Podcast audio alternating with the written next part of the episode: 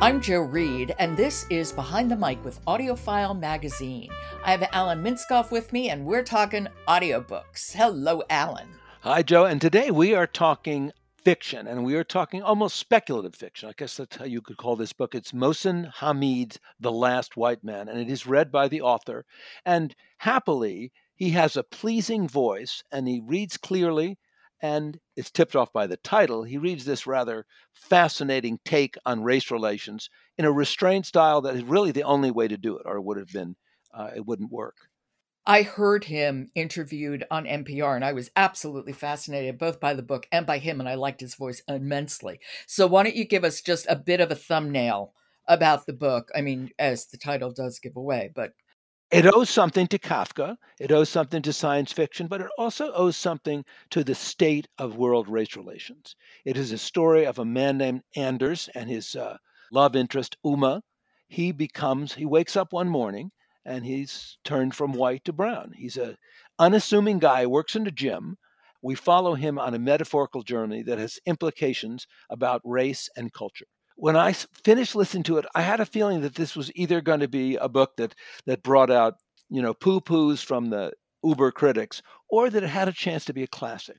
It's really an allegory, and it is again, it's not a long listen, but I truly enjoyed it. I find it so striking that I mean Anders, that's sort of like as Nordic as you can get, other than Sven. Absolutely and Uma.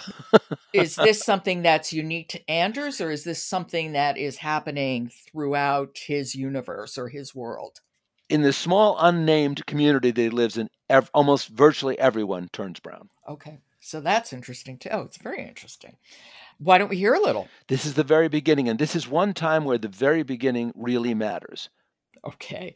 This is The Last White Man. It's written and read by Mohsin Hamid. One morning, Anders, a white man, woke up to find he had turned a deep and undeniable brown. This dawned upon him gradually, and then suddenly, first as a sense as he reached for his phone that the early light was doing something strange to the color of his forearm.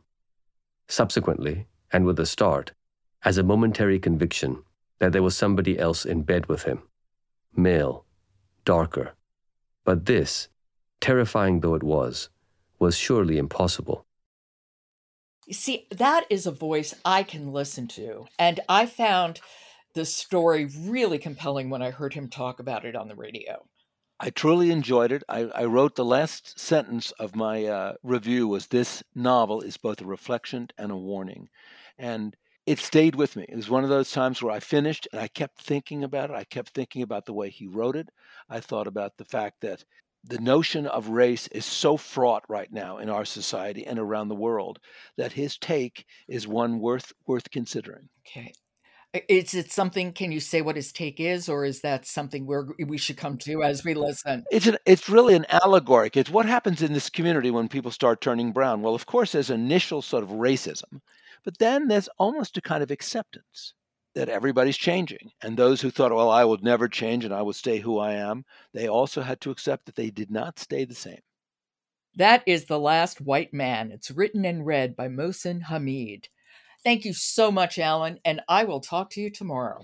And I will be happier for it. The worldwide audiobook publishers at Bolinda are the sponsors of today's episode of Behind the Mic. And go to audiofilemagazine.com where you can read reviews for so many audiobooks so you can make an informed listening choice. I'm Jo Reed. I'll talk to you tomorrow.